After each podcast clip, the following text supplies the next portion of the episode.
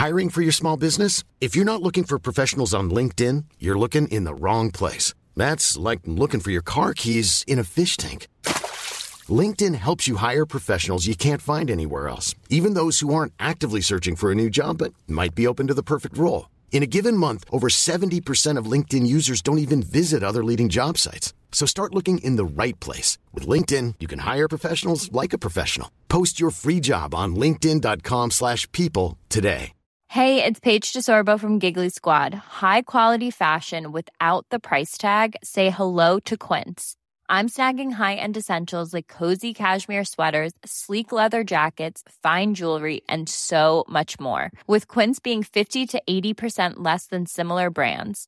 And they partner with factories that prioritize safe, ethical, and responsible manufacturing. I love that. Luxury quality within reach. Go to quince.com slash style to get free shipping and 365 day returns on your next order.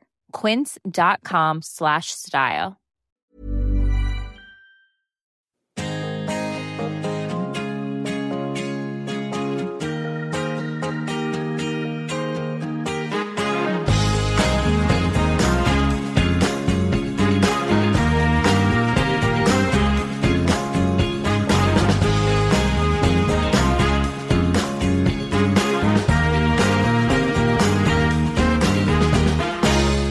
Hej och eh, hjärtligt välkomna till ett nytt avsnitt av Sveriges trivsammaste fotbollspodcast, CL-podden med mig Christian Dahlström. Idag eh, flankerad av eh, landets främsta Bundesliga-expert som äntligen gör comeback i podden. Kevin Bader, välkommen! Tack så mycket och tack så mycket för de fina varma orden. Eh, vad har du haft för dig sen senast vi sågs? Oh, fotboll, mycket fotboll. Eh, nu har det ju verkligen varit aktivt. Eh, om man tittar till öarna har det varit eh, rätt så intensiva veckor i Premier League och sen har även Bundesliga kommit igång igen och de resterande toppligorna. Mm. Så det har varit mycket där och dessutom Champions League. Så mm. det är mycket vi, fotboll. Vi kanske ska påminna folk vad du jobbar med. Du mm. jobbar ju på TV4. Och... Ja, jag jobbar framförallt på TV4 Fotbollskanalen eh, som kommersiell webbredaktör och eh, frilansar där och sen jobbar lite på annat håll eh, mm. och kör min egna podd också, mm. fotboll, mm. Klacken.nu. Klacken ja. Exakt, eh, som eh, är lite mer av den podden vart jag snackar om allt inom fotbollens mm. ramar. lite aktuella grejer och så. Mm. Så du har haft fullt upp. Mm. Jag själv har ju eh, publicerat min granskning som jag snackat bara i förbigående om i podden. Eh, och, och, och, i de fallen jag överhuvudtaget nämnt det har jag bara pratat om hur trött jag har varit på att göra det. Men den är äntligen klar, den är ute. Det är alltså en granskning av Bonnier Fakta och deras bok Kimchi och Kombucha och eh, jag har arbetat på den här granskningen det senaste halvåret ungefär och det är en helt osannolik historia om hur bristfällig en bok om behandling av dödliga sjukdomar kan vara. Och den här granskningen har ju rapporterats om i egentligen alla stora mediekanaler. Eh, om ni vill lyssna på den så finns den i min andra podcast Sinnessjukt och heter Sokichoy och Bonnier Fakta-härvan. Har du följt med någonting i, i den här lilla mediastormen kring granskningen? Jag har följt med i det avseendet att jag förstått och sett ditt hårda arbete. Sen är jag kanske inte inne i detaljen och vet exakt men jag är väldigt imponerad av ditt arbete och att också när man ser det till det som det är, det är ju det är ingen liten kaka precis. Det är ju en hel del som du har jobbat med och tagit upp där. Ehm, det är stor cred verkligen. Ja, stor tack så mycket. Dagens körschema då. Eh, det blir ett par snabbnotiser alldeles om en sekund. Sen kommer vi att diskutera eh, första omgången av åttondelsfinalerna Kevin. Eh, och vi ska ge er våra tre vinnare respektive förlorare under den senaste tidens CL och sen snacka upp nästa veckas åttondelsreturer som känns jäkligt spännande. En del av dem känns kanske inte lika spännande som andra, men i vilket fall som helst. Jag tänker att vi kör igång med snabbnotiserna med en gång. Ja. Diego Simeone har förlängt kontraktet med Atletico Madrid. Hans tidigare kontrakt skulle gå ut nu i sommar och en del trodde kanske att han skulle röra sig vidare till exempelvis Inter, men nu har argentinaren förlängt sitt kontrakt till 2022 eh, med klubben eh, som han då kom till den 23 december 2011, så att en långvarig tränare där får man säga. Oh ja. Manchester City vann ligacupfinalen över Chelsea, men den här vinsten kostade City i form av två skador, där både Laporte och Fernandinho enligt Pep Guardiola kommer att vara borta ett par veckor och därmed kanske inte kan medverka i returen mot Schalke 04. Eh, Laporte och eh, Fernandinho har spelat mest av alla utespelare i City den här säsongen, eh, så det är en ganska jobbig smäll för City som fortfarande är kvar i alla turneringar dessutom. VAR gjorde entré i Champions League senast. Det blev en skakig debut för de videoassisterade besluten. Inte minst tog besluten i matchen mellan City och Schalke alldeles för lång tid, vilket dock förklaras av ett tekniskt fel som gjorde att domaren inte kunde se videosekvenserna utan istället fick de beskrivna eh, för sig av VAR-rummet förklarade Uefas domarchef Roberto Rossetti efter matchen. Tu écoutes le pot ciel avec le célèbre Christian Dahlström. Merde!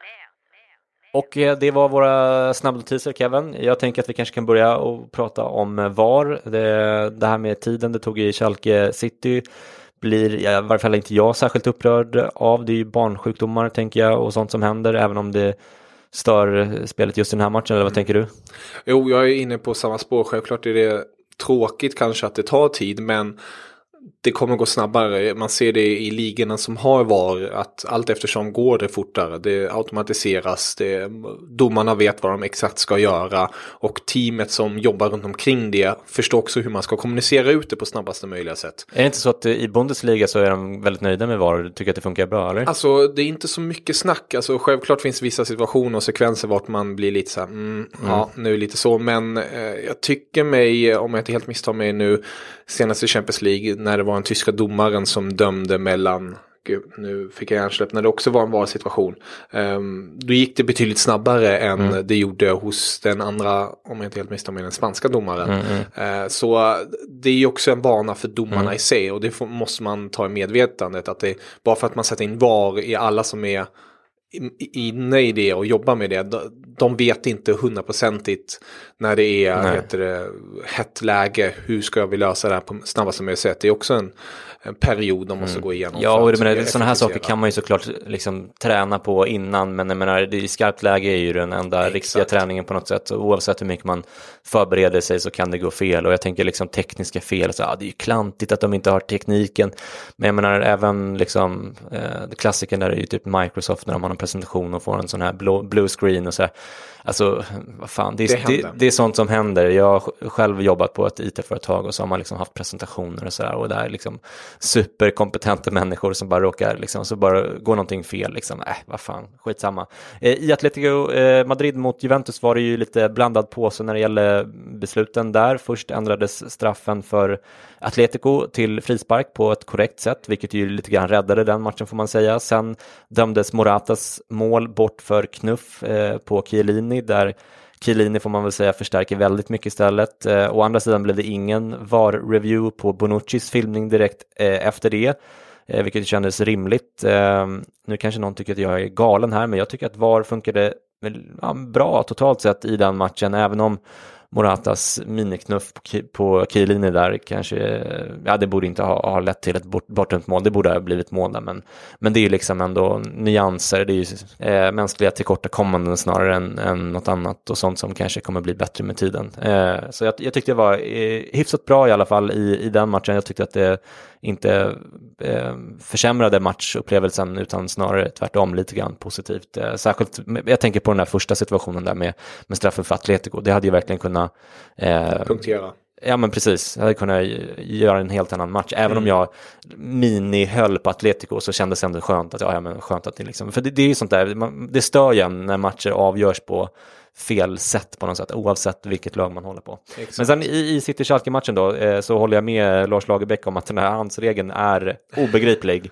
ja. eh, men att Otamendi då, han drar ju bort handen och att jag, jag, tycker att det borde inte vara straff av det skälet. Men det är möjligt att domaren tolkar regelboken rätt här jag har för länge sedan gett upp mina liksom, försök att förstå den här handsregeln fullt ut eftersom det är olika variabler som ska mm. liksom, vägas in med naturlig position och allt möjligt. Eh, men, men eh, det kan men i, i vilket fall som helst så kan det ju inte vara den här typen av situationer regeln är till för att stävja så att säga. Det är inte det här som har varit ett, som har varit ett problem i fotbollen, att, att, att man blir skjuten på handen och inte hinner dra undan armen.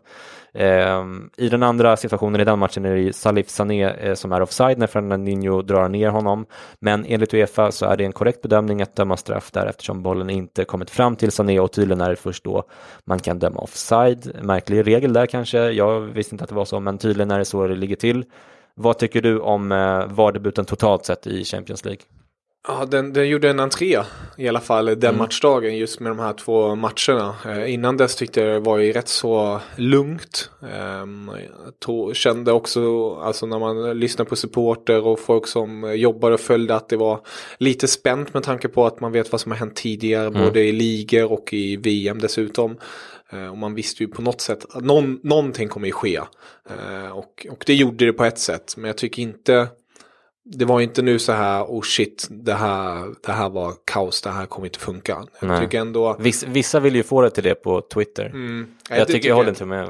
Nej, inte jag heller. Jag tycker självklart att det ska inte ta så lång tid som det gjorde mellan Schalke och Nej, eh, Men där fanns det en förklaring. Men där fanns det en förklaring och eh, då får helt enkelt Uefa steppa upp nästa mm. gång då och visa att det var en e-, ensidig gång. Alltså det, det sker inte igen. Vi, Alltså det, det är klart att det, det, kan ju vara att de har klantat till det med tekniken och inte gjort sitt jobb ordentligt. Det, det, liksom, det är ju svårt, det är omöjligt för oss att, Exakt, att säga. Så, men om det här skulle upprepa sig så här, men då, då, är det ju då är det, då är det tydligt. Då är det precis, då, då, då kan man ju börja eh, klaga på det såklart. Men just nu så har jag som sagt svårt att se. Men, men totalt sett tyckte du att det var eh, okej? Okay, OK. OK. Självklart kan det ha gjorts bättre men eh, det kunde också bli värre. Så jag, jag stannar vid OK. All right. Um, om vi ser till förra veckans matcher var det ju två kvällar med uh, totalt olika stämning. Uh, första kvällen helt utan mål, 0-0 i både Liverpool mot Bayern och mellan Lyon och Barcelona. Vem hade gissat det på förhand?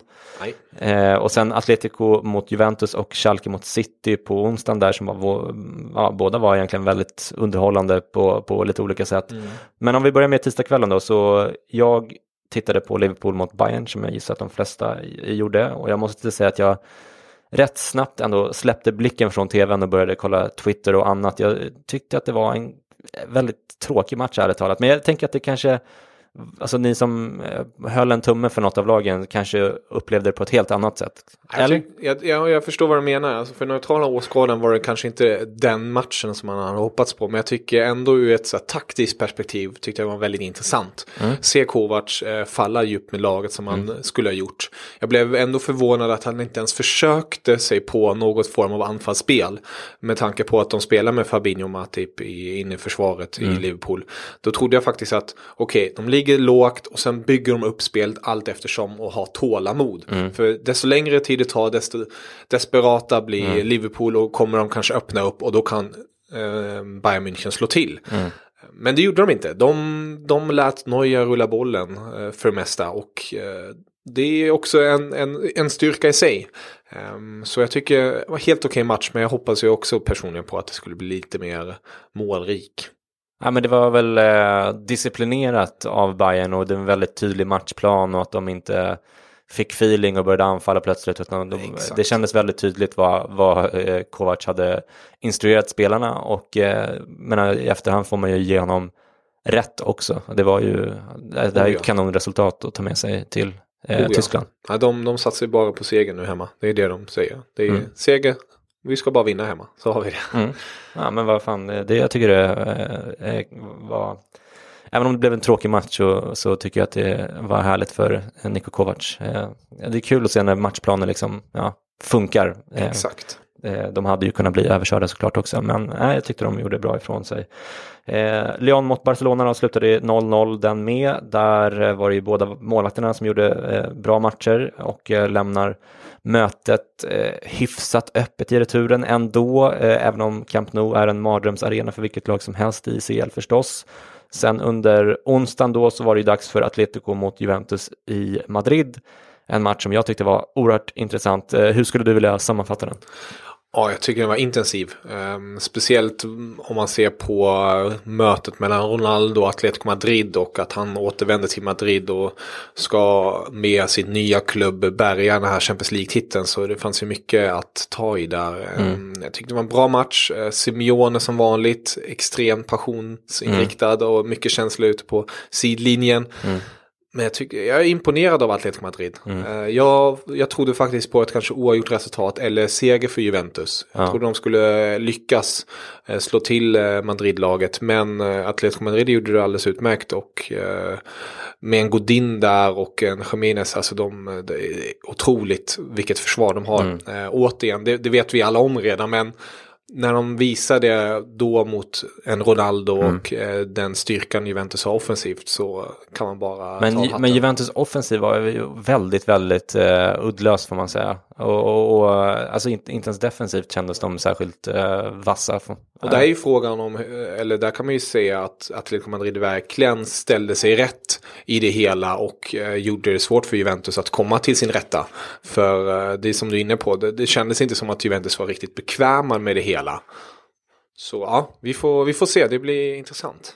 Ja, det var väldigt intressant. Sen Schalkes snöpliga förlust mot eh, City då, ehm, där Schalke trots två straffar förlorade med 2-3 eh, efter ett drömmål på frispark av Leroy Sané bland annat. Vad tyckte du om den här matchen? Det var kanske, jag blev lite förvånad att Schalke tog ledningen om man säger så. Mm. Men eh, straffar, två straffar, men man visste ju i slutändan ändå att City kommer vinna och Sané kommer göra mål. Det, det känns som skrivet i stjärnorna. Mm. Eh, och då hoppar ju självklart Sané in och gör det här otroligt snygga frisparksmålet. Eh, så ja, det var, det var väntat helt enkelt. Men ändå roligt för Schalke att de kan ta med sig två mål eh, till bortaplan. Men det, ja, det, det ska inte gå. Nej. Alright, med det sagt så har det blivit dags för det här. Jag hade frågat flera gånger om jag kunde bjuda dig ut. Du skrattade alltid skämtsamt men ändå sa du ja till slut. Ja, vi ska förstås lista våra tre respektive vinnare från den senaste tidens CL utan inbördes ordning och jag börjar som vanligt. Min första vinnare är eh, Nicolo Saniolo, 19-åringen i Roma som gjorde två mål för Roma mot Porto i den matchen som slutade 2-1. Saniolo kom ju till Roma från Inter i bytesdealen med eh, Nangolan och Santon. Eh, plus 24 miljoner euro, alltså eh, Saniolo, Santon och 24 miljoner euro för Nainggolan då för att vara extra tydliga. Eh, det är förstås väldigt goda nyheter eh, med den här utvecklingen för Monchi att eh, Inters juvel verkligen har blommat ut i huvudstaden. Eh, min andra vinnare är eh, Diego Godin som du var inne på alldeles nyss Kevin. Eh, som var ett fullständigt monster i matchen mot eh, Juventus eh, tillsammans med Jiménez där i mittlåset. Eh, båda gjorde ju dessutom mål. Foot to the floor. Griezmann in it, got a flick. Oh, and it's by Godin!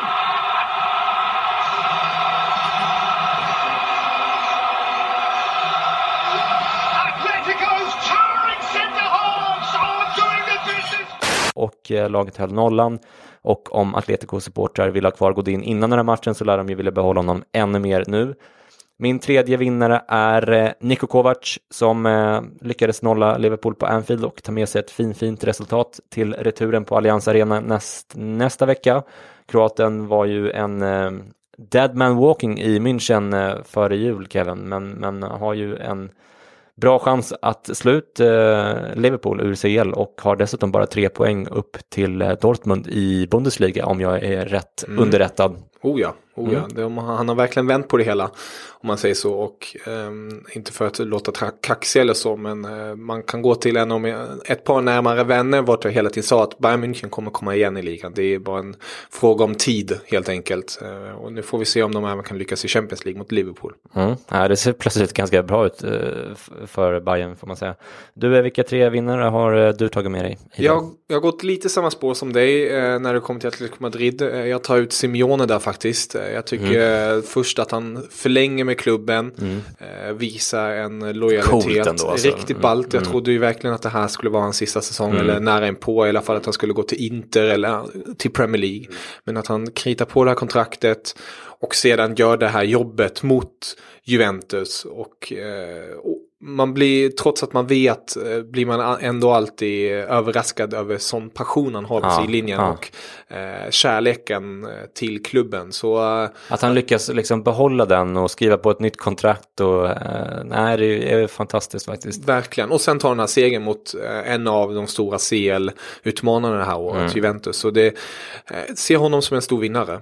sedan har jag också tagit fram Spurs mm. som mötte Dortmund ett par veckor innan, tycker jag de gjorde det riktigt bra. Eh, överraskande med tanke på att Dortmund eh, har varit duktiga. Men eh, där har det saknats en viss spelare som man kommer senare till. så Spurs tycker jag bäddat för sig riktigt bra. Mm. Med tanke på att nu i ligaspel kanske inte ser lika fint ut. Nej, när vi spelar in det här förlorar de precis mot, mot Chelsea. Chelsea. Precis mm. med 2-0. Mm. Trippier bland annat med ett riktigt bittert självmål. Ja just det, ja, gud.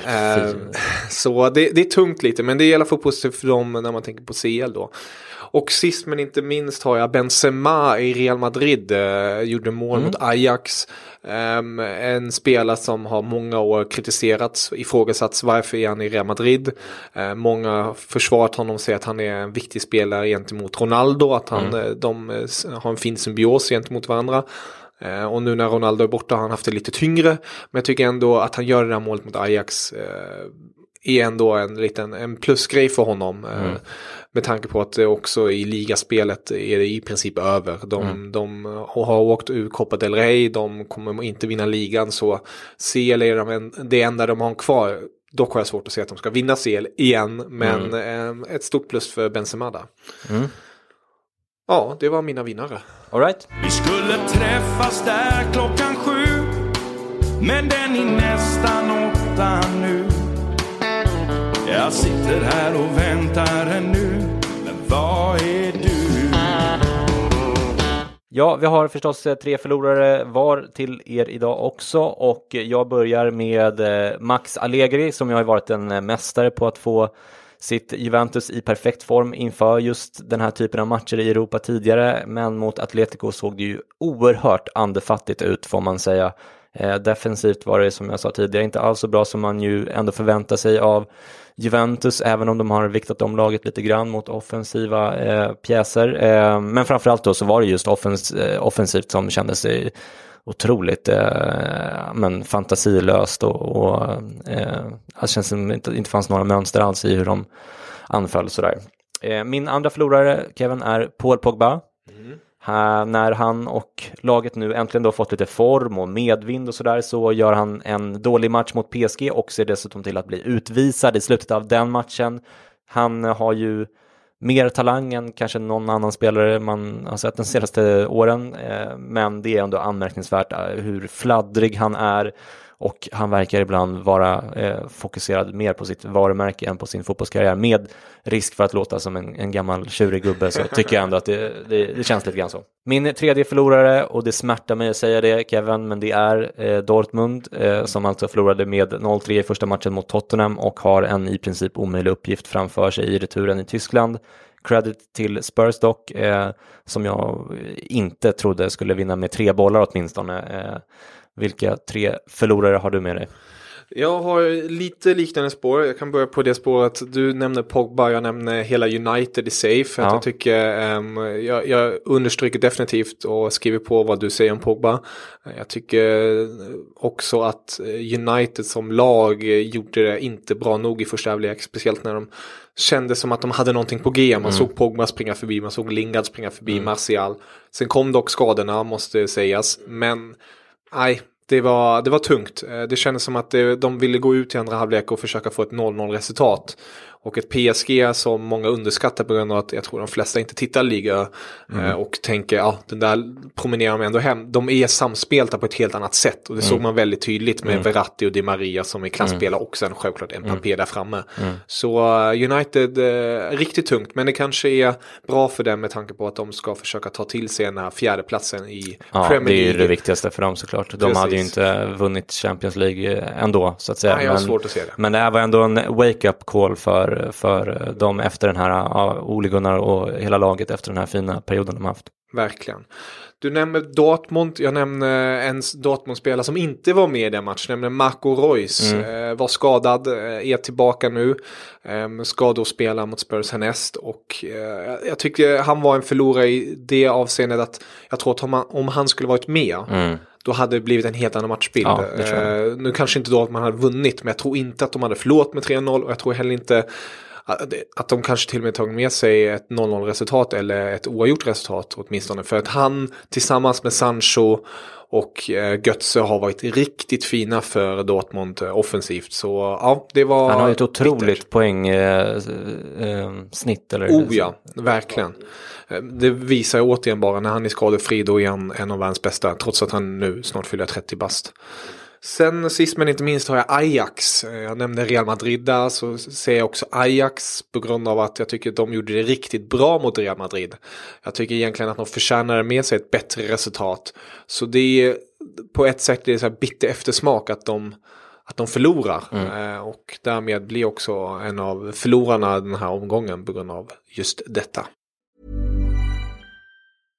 How would you like to look five years younger? In a clinical study, people that had volume added with Juvederm Voluma XC in the cheeks perceived themselves as looking five years younger at six months after treatment. Look younger, feel like you. Add volume for lift and contour in the cheeks with Juvederm Voluma XC. Reverse signs of aging by adding volume to smooth laugh lines with Juvederm Volure XC. For important safety information and to find a licensed specialist, visit juvederm.com. That's J U V E D E R M.com. Not for people with severe allergic reactions, allergies to lidocaine, or the proteins used in Juvederm. Common side effects include injection site redness, swelling, pain, tenderness, firmness, lumps, bumps, bruising, discoloration, or itching. There's a risk of unintentional injection into a blood vessel, which can cause vision abnormalities, blindness, stroke, temporary scabs, or scarring. Talk to a licensed specialist to find out if it's right for you.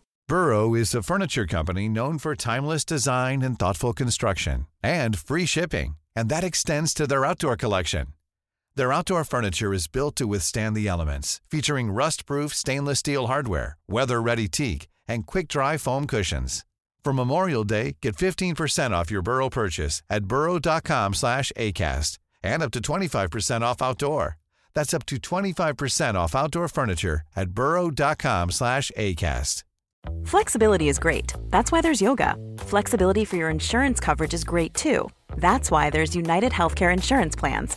Underwritten by Golden Rule Insurance Company, United Healthcare Insurance Plans offer flexible, budget friendly coverage for medical, vision, dental, and more. One of these plans may be right for you if you're, say, between jobs, coming off your parents' plan, turning a side hustle into a full hustle, or even missed open enrollment. Want more flexibility? Find out more about United Healthcare Insurance Plans at uh1.com. Okej, med det sagt eh, ska vi avsluta dagens upplaga av CL-podden med att snacka upp nästa veckas returer lite lätt här. Eh, på tisdagen har vi ju Dortmund mot eh, Tottenham på Westfalenstadion och Real Madrid mot Ajax på Bernabéu. Två stycken möten som mer eller mindre är avgjorda får man väl ändå säga. Eh, men trots det ändå hyfsat roliga möten får man säga också. Dortmund har ju bara en strategi att köra på och det är ju att göra det de egentligen gör bäst, att anfalla för allt vad de är värda.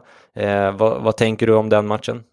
Jag tror att det kommer bli en riktigt spakfylld match. Eh, sp blir speciellt att se hur Spurs ställer sig upp i, den, i det mötet med tanke på att Dortmund, ja, de måste göra mål. Mm. Eh, ställer Spurs sig in på att okej, okay, vi försöker också gå offensivt eller ska vi försöka hålla tätt? Eh, vilken väg väljer Pochettino? Speciellt mm. nu också i, under dessa tider när det är tajt schema i Premier League. Mm. Man har nu tappat poäng, man är närmare fjärdeplatsen än många omgångar tidigare. Mm. Så det är många faktorer för Pochettino att ta in där. Jag har dock svårt att se att Dortmund ska lyckas vända på det här. Mm. Men eh, omöjligt är det inte. Nej, eh, men 3-0 är ju ett så, jävla dåligt resultat. Riktigt, alltså just 3-0, ja. 2-0 hade varit en annan sak. Men 3-0, det är riktigt tufft. För får Spurs ett mål då, mm. då måste väl Dortmund göra ännu mer. Mm. Ehm, jag, jag, ser personligen fram emot när de tar bort bortamålsregeln som ska beslutas nu till vår. Uh, sägs det ju att mm. de ska kanske ta bort det till 2020 om jag inte helt mm. misstar mig. Så det, det tycker jag det är helt rätt för det här bortamålsregeln på den här nivån. Det, det är larvigt tycker jag. Alltså, okej, okay, ja, jag är mer kluven. Men, ja, mm. ja, jag, tycker, jag tycker det är på den här nivån, de är så professionella. Det, blir en gratis grej verkligen. Alltså, det, spela hellre på det taktiska, spela hellre på spelet i sig tycker jag. Men ja, det är en ja. smaksak. Mm. Sen eh, Real Madrid mot Ajax eh, mm. då, då eh, där Ajax ju gjorde som du sa en väldigt stark eh, insats i eh, Amsterdam, uppbackad av sin fanatiska publik. Eh, där man trots det förlorade med 1-2 då. Om man bara ser till hur eh, lagen presterade i den här matchen så borde ju den här returen skulle liksom kunna vara väldigt öppen. Men mm. utan det här hemmastödet och eh, med ett väldigt svårspelat resultat där man måste göra två bortamål och eh, hålla hyfsat tätt bakåt mot Real Madrid. Det, det känns inte Omöjligt kanske, men det känns ju som en, en tall order, minst mm. sagt. Jag, jag är faktiskt lite kaxig här och sticker ut hakan och säger att jag tror mer på att Ajax kan vända än att Dortmund kan vända. Mm. Um, för att jag tycker det... Men det, det är väl... Det kanske inte är så kaxigt. Nej, eller jag försökte, försökte här. Nej, men mm. eh, om, man, om, man, om man tittar på pappret tycker man att Real Madrid ska ta det här. Um, men eh, med tanke på hur de har spelat, nu förlorar de 3-0 senast mot eh, Barcelona Copa del Rey sig. Eh, så... Spelade ändå ganska bra där får man ja, säga. Första halvleken mm. ganska bra tycker jag. Men det visar ändå på ineffektiviteten. Mm. De, de, de lyckas helt enkelt inte. Mm. Um, och sedan hur Ajax spelar mot Bayern München. Det var ändå ett Bayern München som kanske inte var toppskick. Men mm. det visar på att de kan åka till en borta arena och prestera. Mm. Så... De kryssade ju båda matcherna mot Bayern München i, men här ska de, alltså de ska ju vinna, vinna också. Jag vet, mm. jag vet, mm. det är det som är grejen. Men ja, jag tror ändå att det blir en uh, tight match. Uh, mm. Real kommer svettas. Mm, Okej, okay. eh, på onsdagen då så har vi den mest ovissa matchen i Porto mot Roma där 2-1 förlust för hemmalaget i första matchen i ett sånt här dubbelmöte i Champions League-slutspel. Det är rent statistiskt så nära 50-50 man kan komma om man ser till hur, eh, alltså statistiken tidigare. Eh, Roma är dessutom oerhört eh, ojämna och även om de eh, är knappa men ändå ganska klara favoriter på oddsmarknaderna till att gå vidare här så skulle jag ärligt talat inte bli förvånad om de får stryk med typ 3-0 heller. Alltså det känns väldigt eh, svårtippat, eller vad tänker du? Ja, jag är helt inne på samma spår här. Ett Roma som under hela säsongen har sett svajigare ut. Vi såg tyvärr Robin Olsen eh, släppa in en eh, konstig kassa senast i ligaspelet mm. som man kan diskutera. De vann ändå matchen som tur var för hans del. Men det är ett Roma som självklart har kvalitet men det är, det är en obalans i laget och ett Porto som, ja det låter kanske lite klyschigt men de är så jäkla de är rutinerade helt enkelt. Mm. Eh, och på hemmaplan, inte omöjligt att vi kanske ser 2-0 resultat och det blir förlängning. Mm. Heller. Ja, nej, det ska bli intressant att se den i alla fall. Sista matchen i nästa vecka är eh, Paris Saint-Germain mot Manchester United. United ska alltså vända 0-2 på eh, bortaplan utan Pogba och eh, med flera frågetecken för skador i laget. Eh, det känns ju egentligen inte som att de har en sån här vändning i sig. Alltså ens om man, alltså det känns inte som att de har den goen i laget liksom, även om de har haft en bra period nu. Å andra sidan så PSG har ju visat tidigare att man kan vara rätt mentalt svaga ute i Europa eh, om man ska vara lite hård mot dem. Mm, eh, vad tänker du om den här matchen? Det blir, först tänker jag direkt bara, nej det går inte för Uniteds del. Men sen är du inne på ett spår där man har sett PSG mot Barcelona bland annat när mm. man tyckte att det var packat och färdigt. Mm. Um, nu får vi kanske se om PSG har lärt sig från den läxan och en Tuchel som skriker på sidlinjen och säger mm. till killarna att de inte får och stor, ta det lugnt. Stor eh, fördel av att det är hemmaplan den här gången. De avslutar ja. på snarare än bortaplan. För det, det, är ju, ja. Ja, eh, och sen har vi Ja, får se, jag tycker det är ändå imponerande av Ole Gunnar. Nu vann de senast mot Crystal Palace i ligan. Eh, mm. Jättemånga skador. Mm. Lukaku gjorde två mål. Mm. Viktigt för honom att komma mm. igång också nu när Rashford var på bänken. Mm. Um, sen är det också roligt att se att Ole Gunnar mot Liverpool var rätt så sjuk. Uh, bara måste ta upp det när alla de här skadorna kommer. Men det var en sekvens när eh, United hade fem egna akademispelare på planen. Vi hade mm. McTominay, vi hade Pogba, vi hade Pereira, Lingard och Rashford.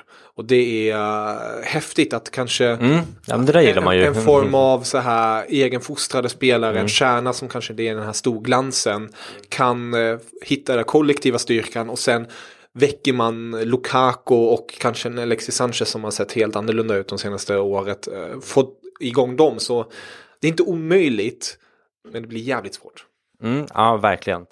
Eh, med det sagt har det blivit dags att eh, bomma igen Champions League-kiosken för den här gången. Ni ska som vanligt ha tusen tack för att ni väljer att ladda ner podden. Vi finns på Twitter. Glöm inte heller att sätta fem stjärnor på iTunes eller i podcastrappen och skriva ett fråga i ert omdöme så får ni eh, den frågan garanterat uppläst och besvarad i podden. Tack även till dig Kevin. Eh, lyssna på klacken.nu förstås och följ Kevin på sociala medier. Var hittar man dig där någonstans? Kevin understreck Bader, så enkelt. På Facebook och eh, Twitter? Eh, ja, alltså Twitter är det och sen eh, Facebook kan man skriva till mig Kevin James Ryan. Kör, kör, du Instagram också eller? ja, det gör jag. Kevin Bader. Så det, Får hjälpa dig att plugga dig själv här. Ja, precis. Verkligen bara inpräntad bara i Twitter hela tiden. Men det stämmer, ja. Mm. Okej, ha det bra där ute hörni så hörs vi snart igen. Ciao! Auf Wiedersehen.